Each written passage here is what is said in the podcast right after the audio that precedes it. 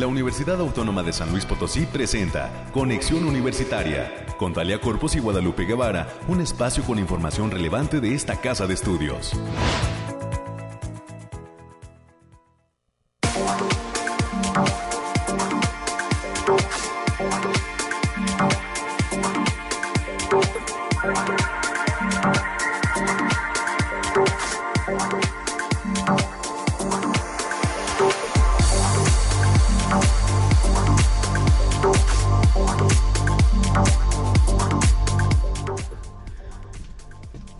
¿Cómo estás, amigas y amigos de este espacio de conexión universitaria? Estamos listos ya en el 88.5 de FM, en el 1190 de AM y a través de www.uslp.mx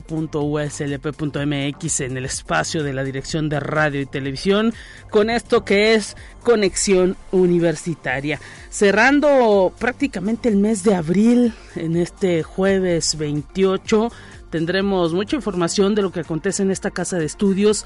Se acaba este mes del niño, ya empiezan los festejos, las celebraciones para todos los padres de familia, para este día en que pues se conmemora a los niños. El fin de semana cae y por lo pronto en las escuelas ya se están adelantando estos festejos debido a que también pues mañana hay consejo técnico de los docentes, entonces las actividades de festejo del 30 de abril se dan en este día. Así que pues esperemos que esos chiquitines se porten muy bien, que eh, pues haya mucha mucha armonía y pues que también eh, ahora sí que entiendan que no en estos tiempos no a todos se les puede premiar con un regalo hay que pues eh, tener un tanto de mesura respecto a los gastos en las familias y ojalá, ojalá que más bien la convivencia y el pasar un rato en familia sea algo que predomine.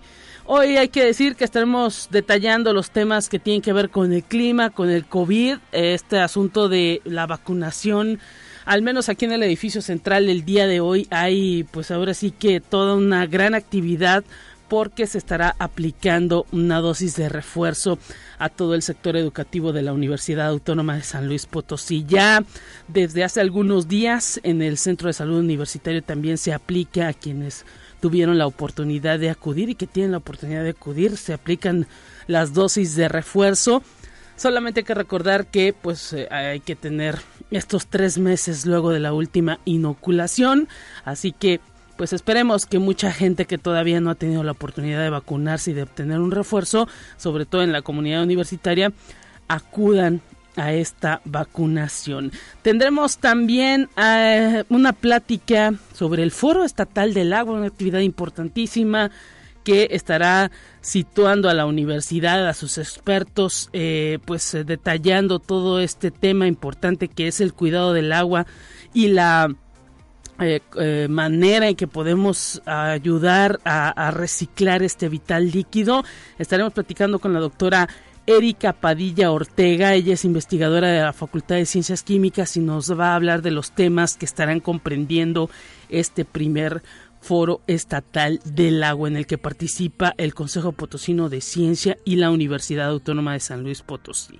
También estaremos platicando con Ricardo Amaya Leiva, instructor de artes marciales, y Luis Eduardo de la Maza Castillo, integrante del Centro de Información en Humanidades, Bibliotecología y Psicología, respecto a un taller sobre defensa personal que están organizando para mujeres, denominado este taller La primera reacción hace la diferencia. Más adelante estaremos conversando con estos eh, instructor integrante y, e integrante de la comunidad universitaria Luis Eduardo de la Maza Castillo para que nos den cuenta de cómo se puede participar en este taller de defensa personal para mujeres.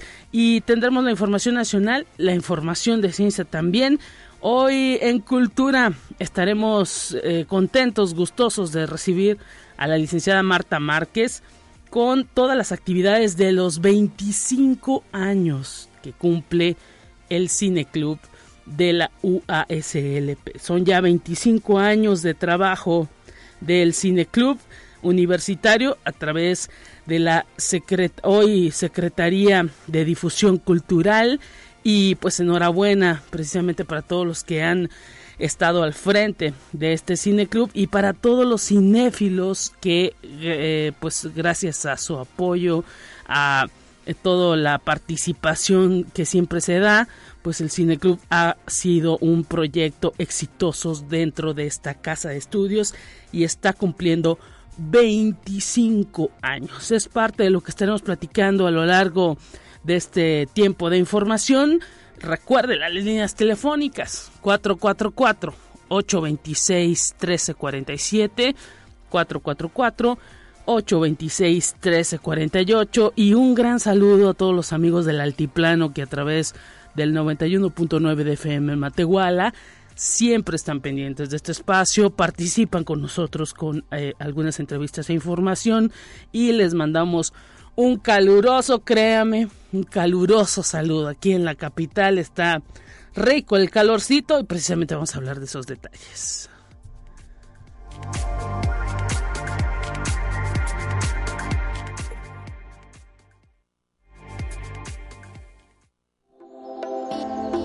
aire, frío, lluvia o calor?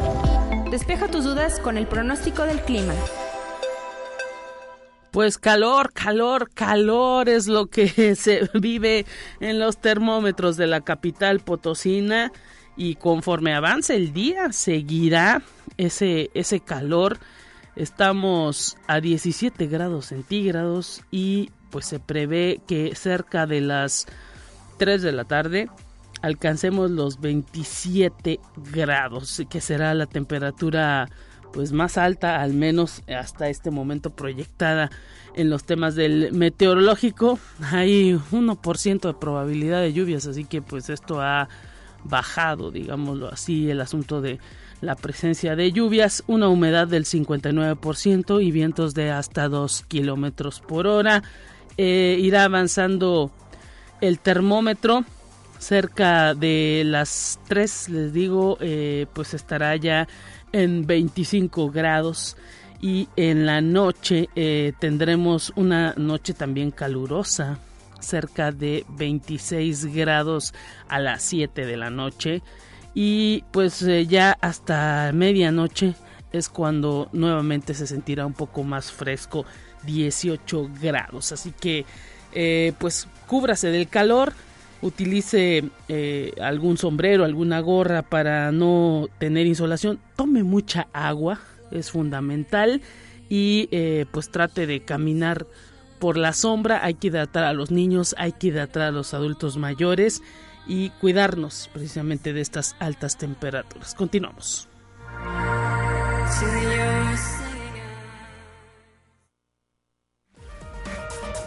más relevante del reporte COVID-19.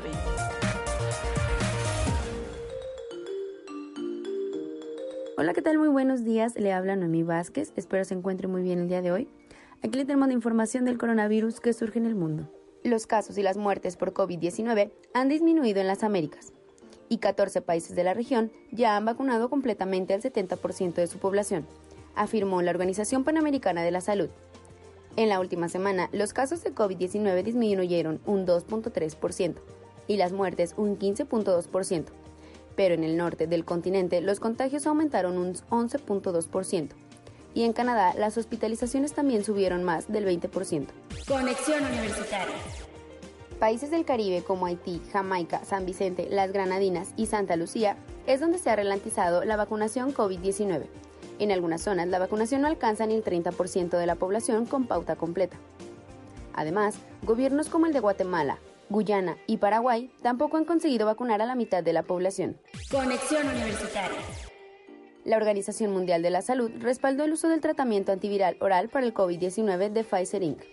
en pacientes de alto riesgo, después de que un análisis de los datos del ensayo realizado por la agencia de la ONU demostrara que la terapia reduce el riesgo de hospitalización. La recomendación indica que de los tratamientos existentes contra el COVID-19, Paxlovid de Pfizer es con mucho el más potente. Conexión Universitaria. Un estudio sobre el COVID-19 realizado por investigadores de la Facultad de Medicina de la Universidad de Washington, Lewis revela que si padeciste coronavirus eres más propenso a fallecer seis meses después. Y es que a medida que ha avanzado la pandemia, las personas que llegaron a infectar, incluso en casos leves, continúan teniendo problemas de salud. La investigación será publicada por la revista Nature.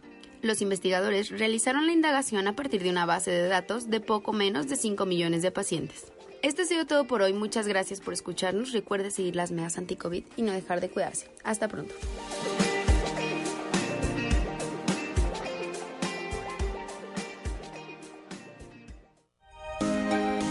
Escuche un resumen de Noticias Universitarias. Reyes, lista en esta mañana. América, ¿cómo estás? Te saludamos con gusto y pues con todos los temas de lo que viene para esta casa de estudios. ¿Qué tal? Ya estamos cerrando semana prácticamente y pues también alistando esta casa de estudios, este segundo informe de actividades del doctor Alejandro Javier Cermeño Guerra, preparándonos precisamente el día de mañana se estará llevando a cabo esta actividad, pero todavía hay mucho que hacer dentro de esta institución. Eh, todas las facultades están prácticamente activadas. Así es, Lupita. Muy buenos días para ti, para quienes nos sintonizan a través de las diferentes frecuencias. Saludos a nuestros compañeros amigos allí en el campus de Matehuala. Pues eh, bien, como bien lo mencionas, este ya es jueves, jueves 28.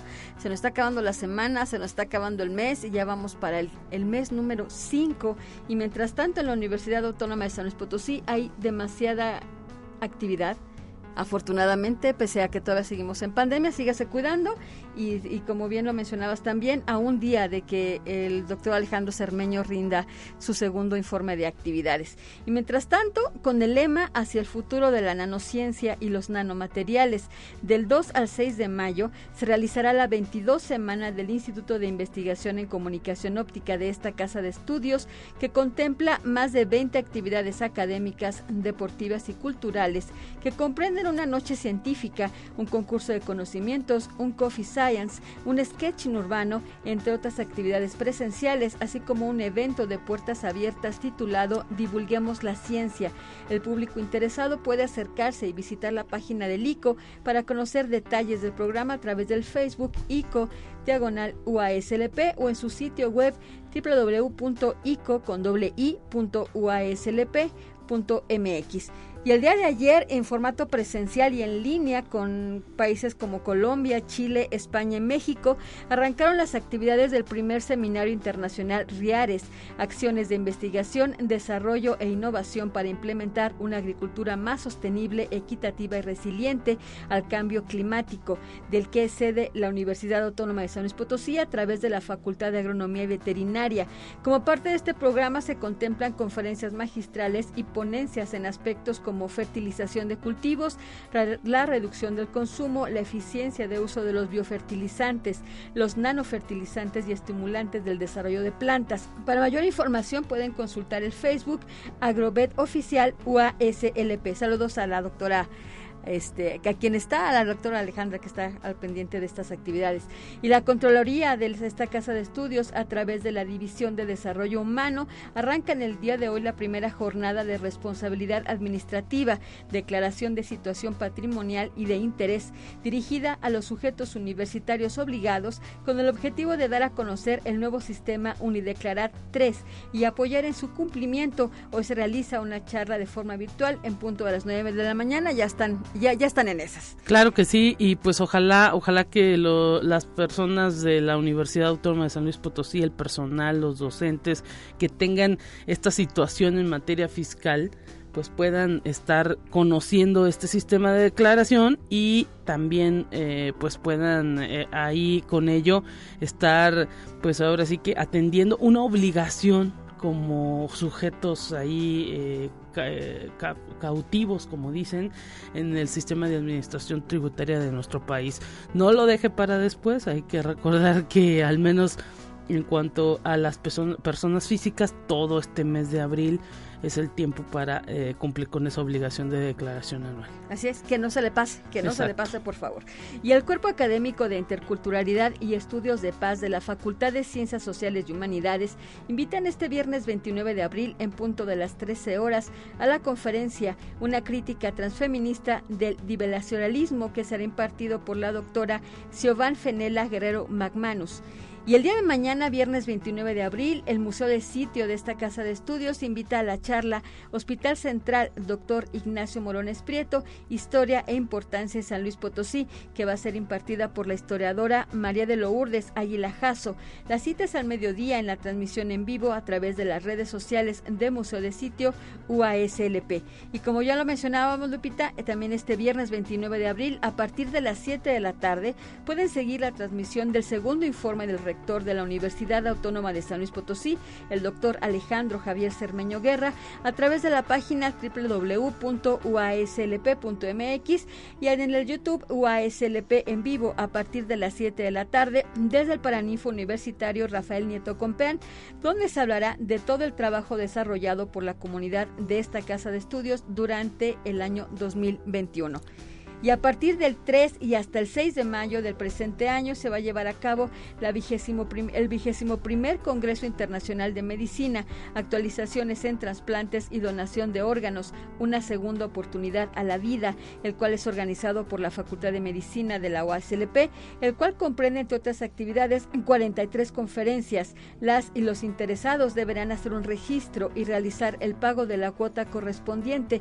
Los costos son los siguientes: estudiantes 300 50 pesos, residentes médicos generales y personal de salud 500 pesos y médicos especialistas 800. Los datos se podrán encontrar en la página https dos puntos diagonal diagonal xx y congresomedicina.uaslp.mx diagonal home diagonal cuotas. Las inscripciones se pueden realizar hasta el mes de mayo.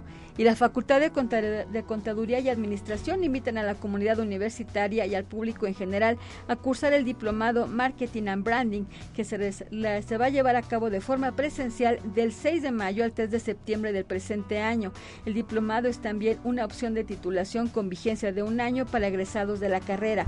Los interesados se pueden dirigir al Centro de Desarrollo Empresarial de la Facultad de Contaduría o bien comunicarse al teléfono 4440 48 26 2300, las extensiones 3451 y 3452 o bien al correo cde@fca.uaslp.mx. Hasta aquí la información, Lupita. Muchísimas gracias, América Reyes, que haya mucha suerte en todas estas actividades extracurriculares que están ofreciendo en todas las facultades y sobre todo en este diplomado en la Facultad de Contaduría y Administración. Un abrazo para ti, hasta pronto. Buen día para todos, cuídese. Continuamos con más en esta mañana.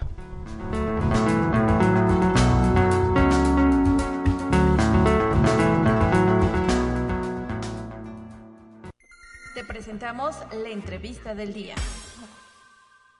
Estamos listos ya en conexión universitaria agradeciendo la presencia a través de la línea telefónica de la doctora Erika Padilla Ortega.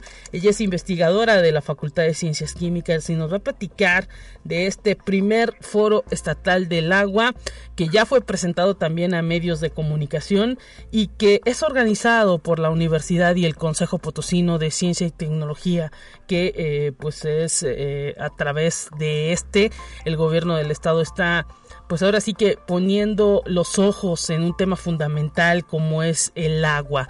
Bienvenida doctora, gracias por estar presente en estos micrófonos de la radio de la universidad. ¿Cómo está? Hola Lupita, muy buenos días. Muy bien, muchas gracias. Eh, muchas gracias por, por, la invitación, por el espacio para platicar al respecto del, foro. Eh, precisamente como bien, bien comentas, pues abarcamos o cubrimos un tema, bueno, de mucha importancia, ¿no? Y sobre todo, bueno, actualmente con toda la problemática que hay alrededor alrededor del agua. Que eso, pues eh, ahora sí que el hecho de que no salga agua de algunas llaves aquí en la capital potosina y en muchas regiones del estado y pues también desafortunadamente hay que decirlo del país y del mundo, pues es una situación a lo mejor que puede resultar un tanto eh, menor en comparación con todos los problemas que representa el asunto de la contaminación de los océanos, de la contaminación de los ríos y que pues son parte también de toda esta problemática a nivel mundial que hay sobre pues el cuidado del agua. Platíquenos. Sí, mira, de hecho, como bien lo comentas, hablar del agua no solamente habla o no solamente concierne a la disponibilidad del agua, ¿verdad? Que pues es un tema eh, actualmente complicado en, nuestro estado. El agua es más, más amplio que eso, como bien dices. Tenemos temas de, bueno, obviamente sí de disponibilidad, de distribución, de contaminación. Entonces, en, en este foro, por ejemplo, pues tratamos de cubrir y, mira, eh, al menos cuatro de los tópicos que consideramos pues a lo mejor ahorita más importantes tocar alrededor del agua, porque eh, efectivamente pues como es tan vasto y como es mucha gente o de diversas este, especialidades trabajando en esto, pues realmente esto podría ser muy amplio.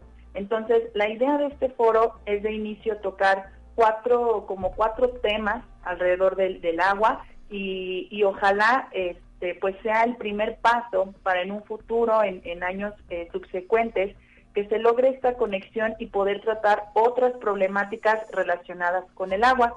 Te comento que en este sentido, el foro que estamos eh, presentando y que se llevará a cabo este, eh, empezamos el lunes, el foro comienza el lunes, va a ser este lunes 2 de mayo al jueves 5 de mayo estaremos estos cuatro días eh, tocando eh, un tema por día. Por ejemplo, el lunes platicaremos o todas las charlas estarán relacionadas con el crecimiento poblacional y el desarrollo urbano. El segundo día será la disponibilidad y la calidad del agua. El miércoles eh, estaremos platicando al respecto de salud y cultura del agua. Para el jueves cerrar el foro con el tópico de distribución y tratamiento del agua. Cada interesante. perdón, dime. Eh, eh, interesante porque pues ahora sí que los días que dura el foro son los que la temática que estarán marcando, ¿no? Así es.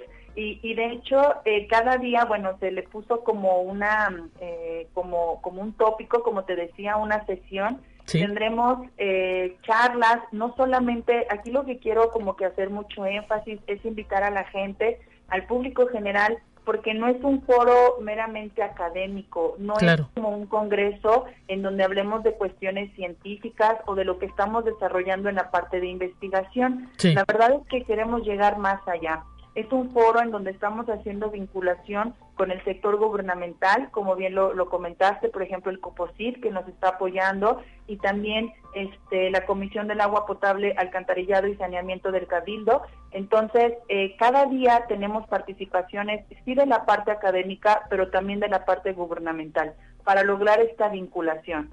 ¿Qué estamos nosotros haciendo como academia y qué opciones podemos tener también por el sector gubernamental? Entonces, por ejemplo, nos estarán acompañando eh, personas eh, del CEA, de Interapas, de Conagua, eh, de CONASA, este, así como también por de la parte académica tendremos del Colegio de San Luis, del Colsan, del IPICID, de la universidad, de diferentes facultades, arquitectura, ingeniería, bueno, perdón, el hábitat, ingeniería y ciencias químicas, por mencionar algunos, medicina también, porque, bueno, pues también tenemos la parte de salud, de construcción, de distribución y pues tratamiento, ¿no? Entonces, tratamos de hacer esta, de cubrir, ¿verdad? O sea, que, que de dejar claro que, que es para todo público, para todo el sector y tratamos pues de, de, tener diferentes personalidades que nos permitan llegar a los diferentes este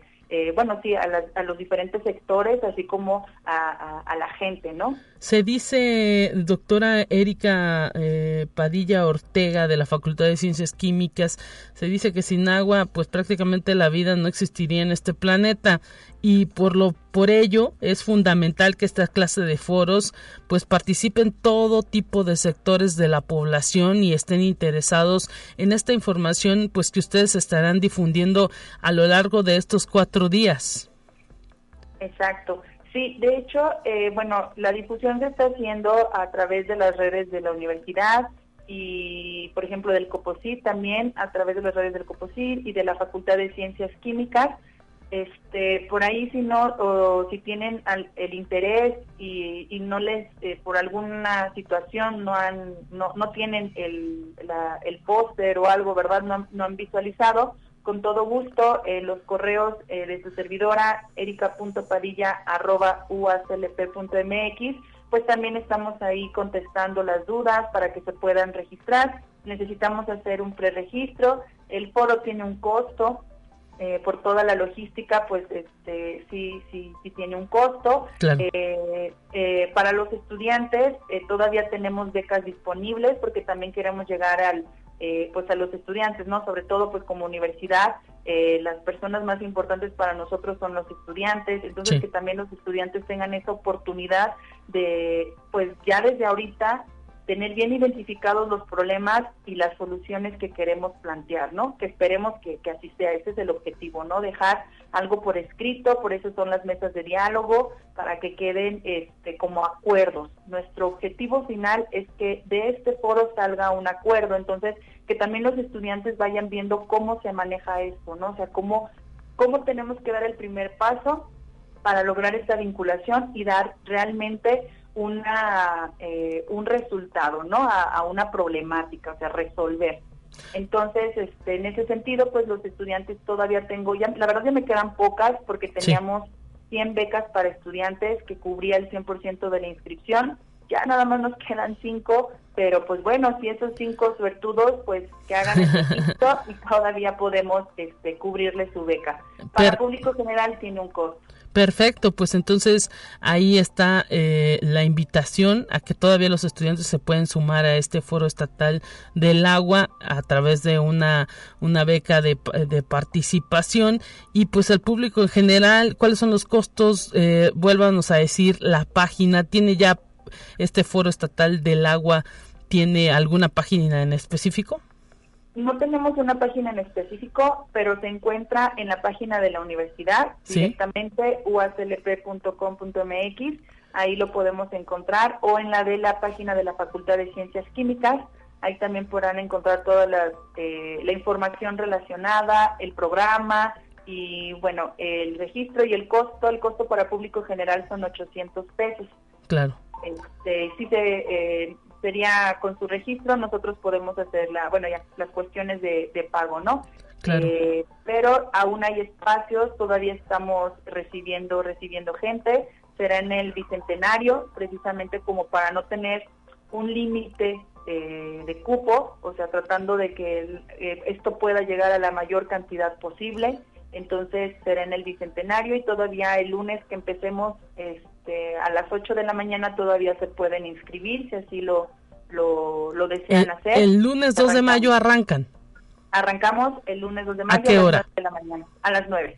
Perfecto, pues atención con eh, pues esto, el Foro Estatal del Agua, que eh, es el primer Foro Estatal del Agua que se organiza en conjunto con el Consejo Potosino de Ciencia y eh, la Universidad Autónoma de San Luis Potosí. Interesantes todos los temas que se están proyectando y pues ahí está la invitación tanto para estudiantes que quieran ingresar con beca.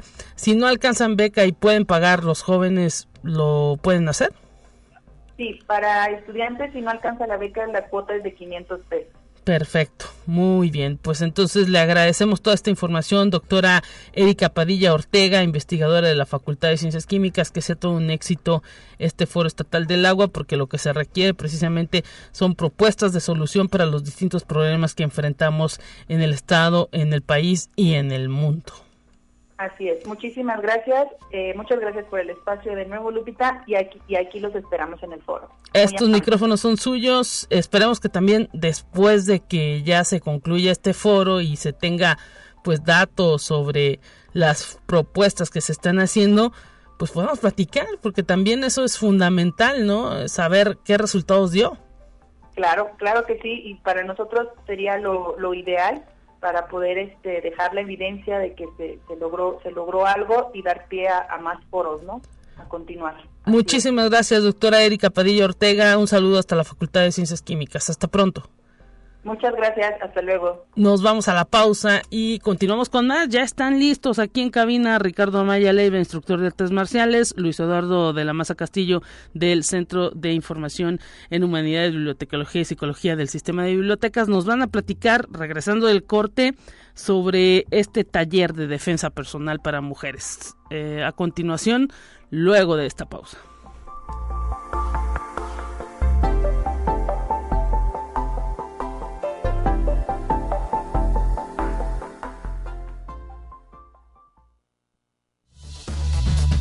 Es momento de ir a un corte. Enseguida volvemos.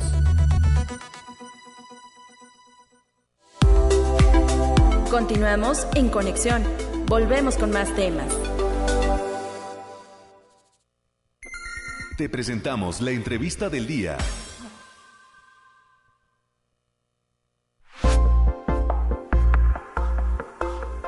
Estamos de regreso, estamos de regreso en Conexión Universitaria y como le dijimos antes del corte, estamos muy contentos en esta cabina de Conexión Universitaria porque se encuentra con nosotros Ricardo Amaya Leiva, instructor de artes marciales, y Luis Eduardo de la Maza Castillo, integrante del Centro de Información en Humanidades, Bibliotecología y Psicología. Están organizando desde el sistema de bibliotecas de este, del que forma parte este centro un taller de defensa personal para mujeres denominado La Primera Reacción hace la diferencia. Así que gracias por estar presente en estos micrófonos. ¿Cómo están? Bienvenidos a la radio universitaria. ¿Qué tal? Buenos días. ¿Qué tal? Muy buenos días. Saludos a, a tu auditorio. A nuestro auditorio, A nuestro porque auditorio, ya son cierto. parte de, Somos parte. de esta radio universitaria. Al venir aquí, al platicar con nosotros, eh, ¿cómo surge la idea? Platíquenos, eh, Luis Eduardo de la Maza, esta eh, idea de organizar este taller de defensa personal que se ha- hemos visto en distintas facultades, en, en distintas áreas, pues están promoviendo esto que la mujer se defienda. Sí, básicamente es debido a la inseguridad que se vive actualmente a nivel nacional, ¿verdad? Sí. Eh, la, población universitaria, pues preocupada por su seguridad de ellos mismos, sobre todo de las mujeres, eh, el Centro de Información pues decide eh, cubrir esa necesidad que tiene ¿verdad? la comunidad. Por tal motivo, pues se acudió con el maestro Ricardo Amaya y las facilidades que nos prestó para hacer un taller de manera gratuita eh, dentro del centro de información para las mujeres, para que aprendan a, a- reaccionar ante cualquier circunsta- circunstancia, ¿no? hay un límite de participación, maestro, cómo se siente también pues de realizar estas actividades que pues ahora sí que uno no sabe quién puede llegar a, necesitar eh, conocer una forma de defenderte, ¿no? Eh, en la calle y hasta pues imagino que tips de cómo ir eh, circulando por una banqueta, cómo ir eh, pues alerta, que a veces no lo estamos, no andamos en- con, con la problemática mental y luego ya también con la utilización del cubrebocas, pocas veces eh, pues podemos estar también un tanto atentos del entorno, ¿no? Bienvenido. Muchas gracias. Pues mira, eh, con 37 años aquí de servicio en la institución, Sí. porque soy trabajador también universitario, y cuando me hacen la invitación del sistema, y aquí mi compañero Luis, dije que me parecía una opción muchísimo, muy buena para nuestras compañeras y para las personas que quieran adherirse. El, el- la capacidad creo es de 30 personas. Sí. sí, hay, sí ha habido bastante afluencia. Les recomiendo que llamen y se inscriban para que alcancen este, este, este taller. Ya platicando con Luis, le dije que si había necesidad de unas nuevas este, Sesiones. talleres, sesiones, claro que sí, que se las podemos dar sin problema. ¿Qué es lo que está planteando? eh, ¿En cuánto tiempo se dará esta, esta capacitación? Y precisamente, pues también, ahora sí que, ¿cuál digamos sería como la temática? ¿Qué estaría aprendiendo la chica eh, que ingresa a este taller? El taller lo, estoy, lo estamos configurando para una cuestión de gente de cero. Sí. sí que, que no tiene ninguna noción de defensa personal. Son cuestiones muy básicas, muy este muy efectivas, Sí. En base al- a la experiencia de, de- tu servidor. Creo que serían una buena herramienta para este tipo de situaciones. Perfecto. ¿Y cuándo lo tienen planteado? ¿A dónde se pueden comunicar todas aquellas eh, chicas que estén interesadas? Sabemos que este Centro de Información en Humanidades eh, y Bibliotecología y Psicología está en la zona universitaria eh, Oriente y pues imagino que allá son las primeras personas que pudieran estar interesadas eh, eh, y que pues no sé qué respuesta han tenido también. Eh, mira, sí hemos tenido muy buena respuesta, no solamente de zona oriente, mm. de las facultades de psicología, de humanidades, de bibliotecología, sino también de zona universitaria poniente. Okay. Tenemos personal inscrito ya, tanto personal administrativo como alumnos de las facultades de ingeniería, medicina, eh, personal egresado también ¿Sí? Este, de las facultades.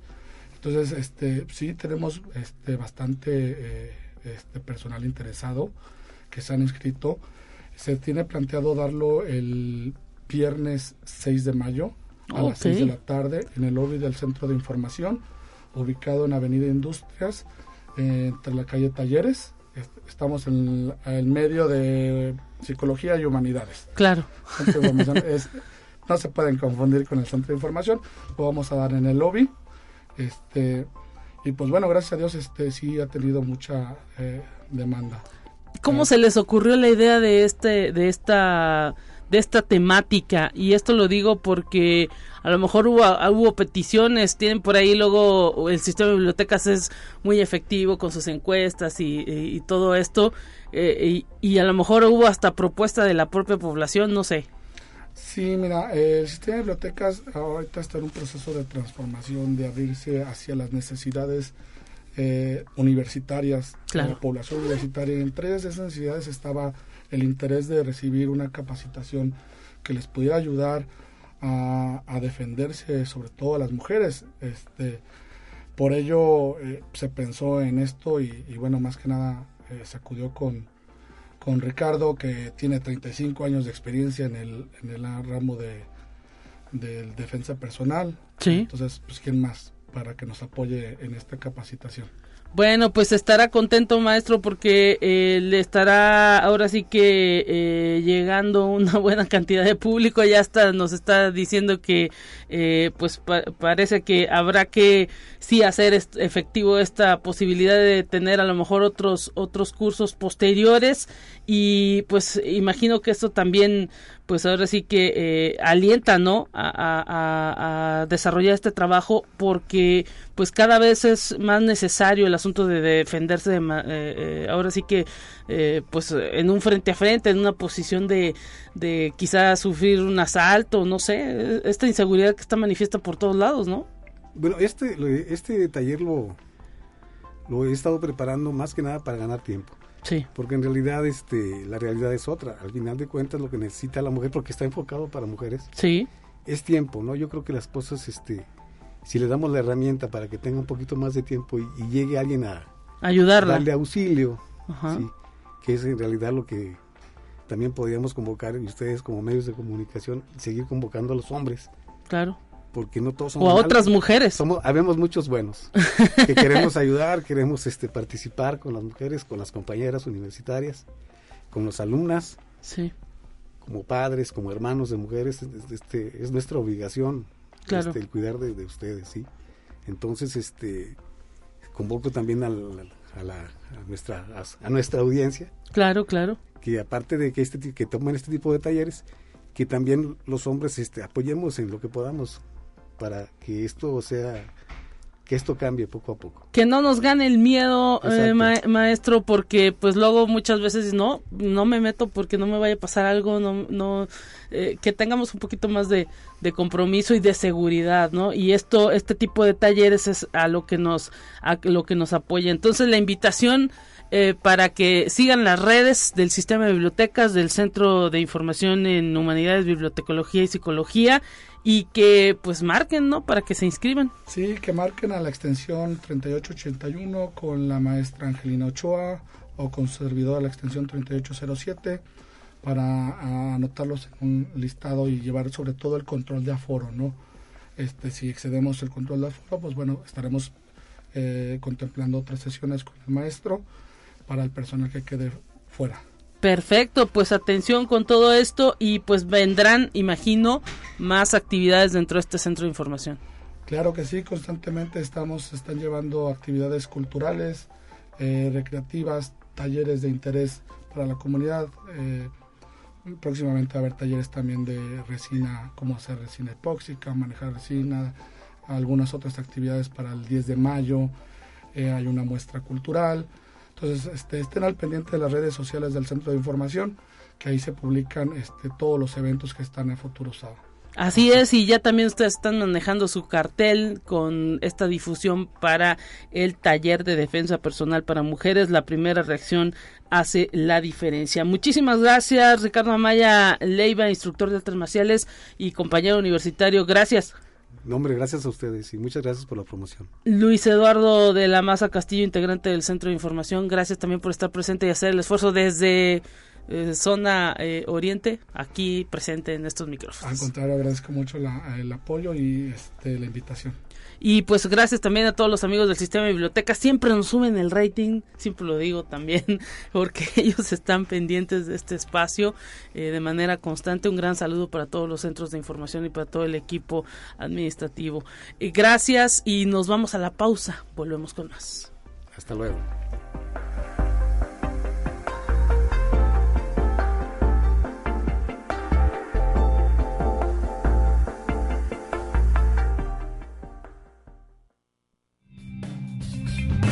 Entérate qué sucede en otras instituciones de educación superior de México.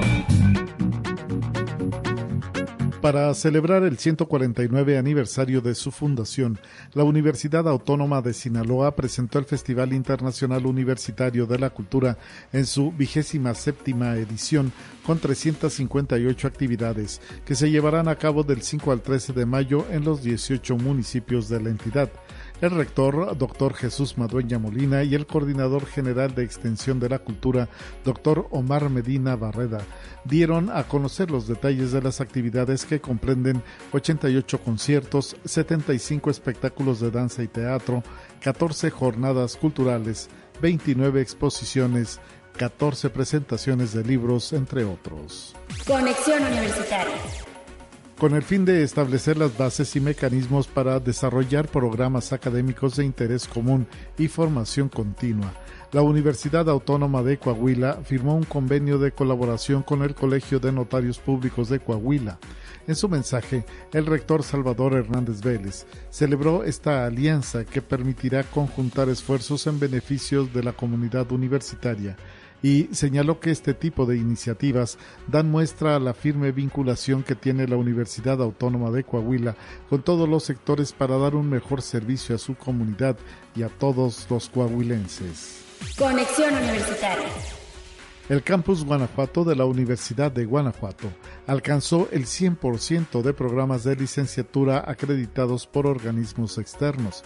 Así lo informó la doctora Teresita de Jesús Rendón Huerta Barrera, rectora del campus durante la entrega de las constancias de acreditación a las licenciaturas de Ingeniería Civil, Ingeniería Ambiental, Ingeniería Geomática e Ingeniería Hidráulica por el periodo de febrero de 2022 a febrero de 2025 de parte del Consejo de Acreditación de la Enseñanza de la Ingeniería Asociación Civil. Conexión Universitaria. La Universidad Autónoma Metropolitana, la UAM, firmó un convenio general de colaboración con Radio Educación y Canal 22, Televisión Metropolitana SADCB, el cual establece las bases para el desarrollo de la cátedra UAM Radio Educación Canal 22 sobre medios públicos. El doctor José Antonio de los Reyes Heredia, rector general de la UAM, indicó que dicha iniciativa fortalecerá la radiodifusión pública mediante la organización de cursos, conferencias, talleres, coloquios y seminarios sobre políticas públicas, historia, marco jurídico, derecho de las audiencias y evolución tecnológica de los medios de comunicación públicos.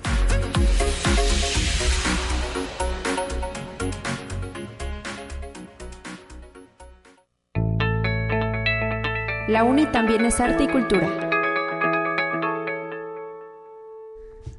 Estamos listos para cerrar este espacio informativo recibiendo a la eh, encargada, la coordinadora del Cineclub de la USLP que está de manteles largos, Marta Márquez.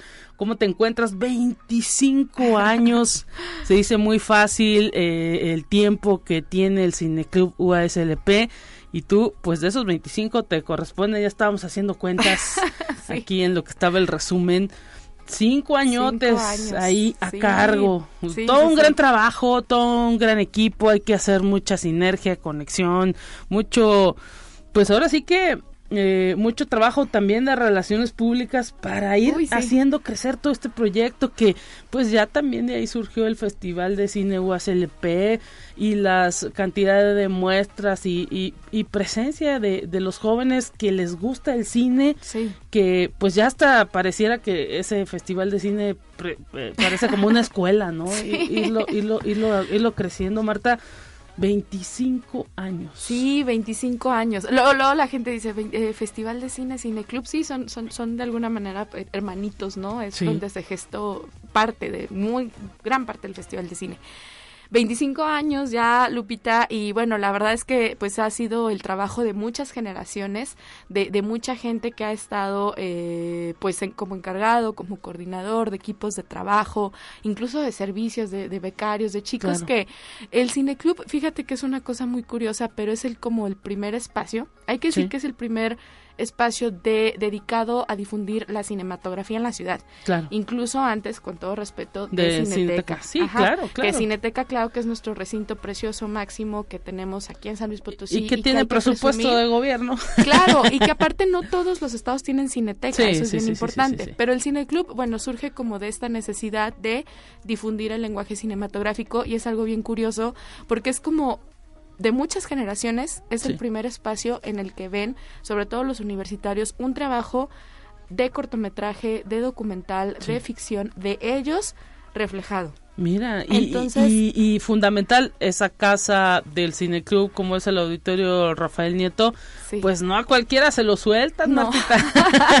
sí, no, no, este, obviamente son chicos que están interesados en el cine, que han hecho, que están haciendo sus pininos, que ya traen una, digamos, una película, una, una, una obra, una ópera prima, si lo quieres ver así, bajo la manga, y y pues que llegan al cineclub, ¿no? Y creo que ese es uno de los objetivos principales que, que tiene el otro es, pues en sí, difundir, promover el cine en todas sus expresiones, desde el cine de autor, el, el, cine de, de, de cineastas superlaureados como Kubrick, Hitchcock, eh, eh, Nolan, pues del toro, ya hay que decir. Toro, sí, claro. Y, no, y es que a eso iba, porque también el, otro objetivo es, digo, cine comercial también, porque también se vale. Claro. Creo que hay que tener un, un consumo de todo, porque a partir de que consumes todo y conocerlo, puedes crear incluso una reflexión más crítica, ¿no? porque sí, sí, porque no, porque esto a lo mejor tiene más calidad estética o artística que lo otro, ¿no? O sea, pero para eso hay que ver de todo. Sí. Y por otro lado, pues el cine mexicano, ¿no? Difundir el cine mexicano, que de repente son estas películas que no encuentras en cines comerciales, este y o en plataformas, ¿no? No o las plataformas o que duran muy poquito y que han y la verdad lo que siempre decimos y que defendemos mucho y que por eso nace el Festival de Cine también, es decir, se hace cine mexicano muy bueno, Lupita, y siempre lo seguiremos diciendo, el documental, tenemos documentalistas geniales, gente que se dedica a la ficción genial, a la animación incluso, obviamente pues con los recursos que existen en el cine mexicano, con el presupuesto que hay en el cine mexicano, pero que retratan nuestra realidad de una maravillosa eh, forma, ¿no? Y, y, que de repente pues no encontramos en, en las salas comerciales y la gente pues cree que es este todo derbez y pues no. Entonces, este, eh, el cine, el cine club es este espacio donde de repente encuentras estos títulos que es diferente y aparte una característica de los cine club en general es que se, arma la charla, ¿no?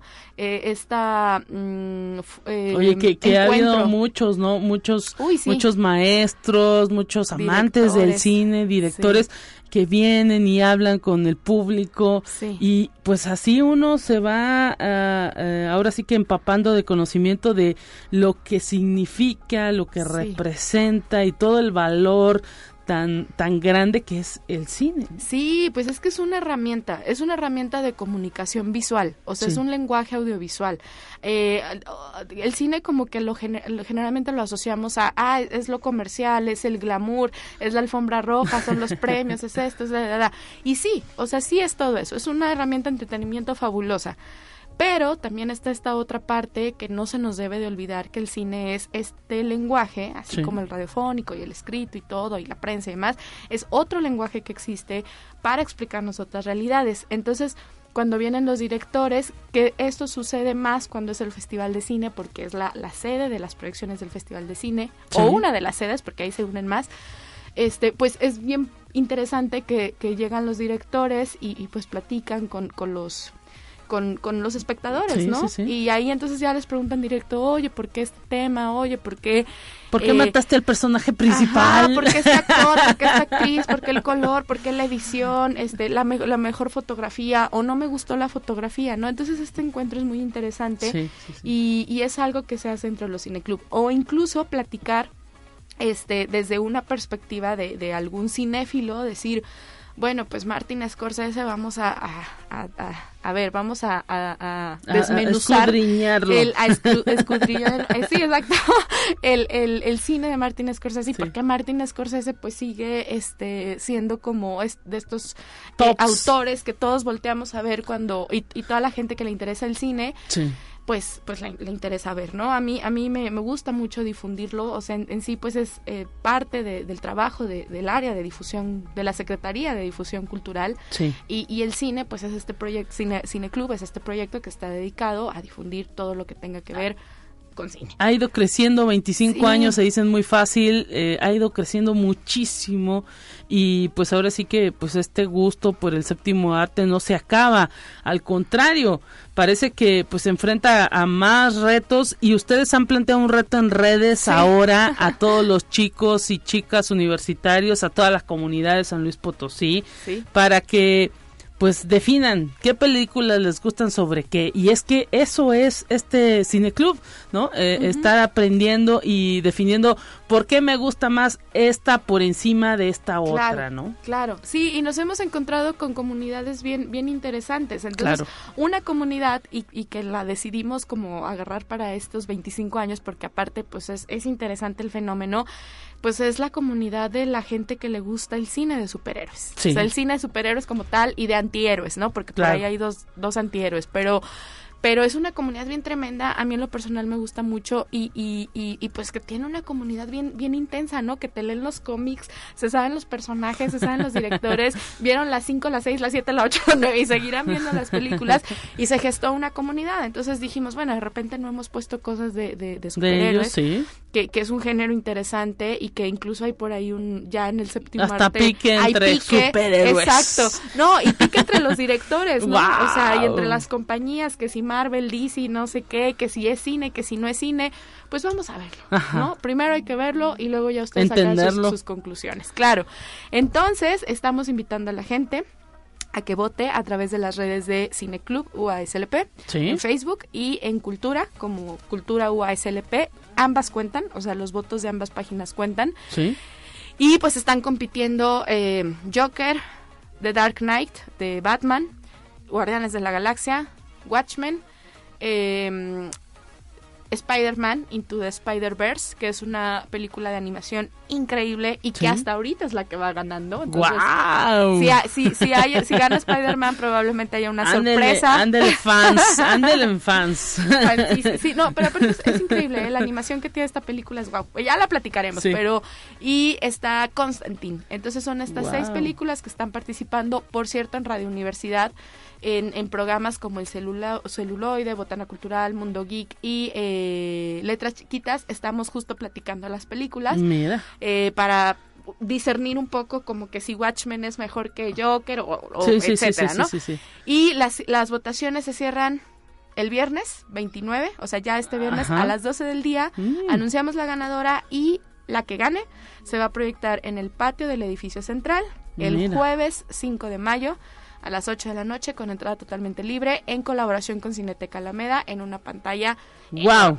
Que se van a la van a pasar increíble porque se ve muy bien, se escucha genial y siempre ver una película al aire libre es toda una experiencia. Claro, y más en el edificio central, que es un edificio emblemático. Así que ese será el festejo por 25 años de proyección cinematográfica. Sí, 25 años. Así que los esperamos, va a ser entrada libre, se pueden comprar ahí un chocolatito, algunas gomitas y venirse a ver la película. Jueves 5 de mayo, 8 de la noche, es cuando se proyectará la película ganadora que ahorita como se ven las votaciones, pues va Spider-Verse y, Joker. Joker la, sigue muy de cerca, ¿no? Entonces están entre estas dos, pero bueno, los invitamos a, a votar. Y el día de mañana a las 12 cierran las votaciones y ya definiremos cuál. Miren, pues ahí está, 25 años del Cineclub de la USLP, participa en estas votaciones a través del Facebook Cineclub USLP. Sí, Cineclub UASLP y Cultura UASLP en Facebook. También estamos en Instagram, pero la votación está en Facebook. van a salir las sumas, van a salir las sumas y tienen calculadora ahí este, los del Cineclub y van a decir el, eh, próximamente entrando mayo cuál será la película que se estará proyectando. Así que, pues voten, amigos, no queda de otra. Y con esto nos despedimos. Martita Márquez, gracias. Gracias, Lupita, un placer estar aquí con ustedes. Hasta pronto, pásela bien. Mañana Telecorpus en estos micrófonos.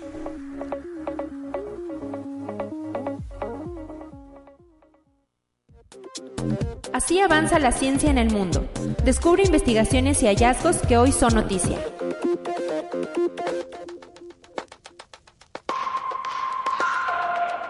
Décadas de deforestación, minería y contaminación industrial impactaron negativamente en los recursos del planeta y el resultado implica que hasta un 40% de la superficie terrestre está degradada o en proceso de desertificación. Así lo advierte un informe de las Naciones Unidas. Si la tendencia continúa, se degradarán otros 16 millones de kilómetros cuadrados adicionales para el año 2050, una superficie equivalente al tamaño de América del Sur. Así alertó la Convención de las Naciones Unidas para combatir la desertificación. El documento muestra la perspectiva global de la Tierra. Conexión Universitaria el sarampión, enfermedad mortal en niños no vacunados, subió un 79% a nivel global en los primeros dos meses de 2022, así lo advierte las Naciones Unidas. El temor es que luego de la pandemia de COVID pueda seguirle una tormenta perfecta de brotes de otras enfermedades. En enero y febrero se registraron en el mundo 17.338 casos de sarampión, frente a 9.665 en el mismo periodo de 2021, algo que la Organización Mundial de la Salud y la UNICEF atribuyen a la interrupción de campañas de vacunación durante la pandemia. Conexión Universitaria en México, al menos el 14% de los menores de 10 años están en riesgo de tener discapacidad cognitiva o trastornos del desarrollo intelectual. Por ello es necesario el interés de los estudiantes por la ciencia y la tecnología. Para Ana Habib, CEO y fundadora de la empresa iBot for Fun, la robótica en la educación infantil favorece el desarrollo cognitivo, impulsando la autonomía y el pensamiento lógico y psicomotriz de los niños en edades tempranas. Conexión Universitaria Pasada la euforia por el histórico acuerdo que logró Elon Musk para comprar Twitter, ahora surgen las dudas y preocupaciones sobre el futuro de la red social a manos del multimillonario. De acuerdo con información, Parag Agrawal, CEO de Twitter, tuvo una videollamada con los empleados tras el anuncio para indicar que de momento no habrá despidos y que se mantendrá como CEO de la red social hasta que pase a manos de Elon Musk.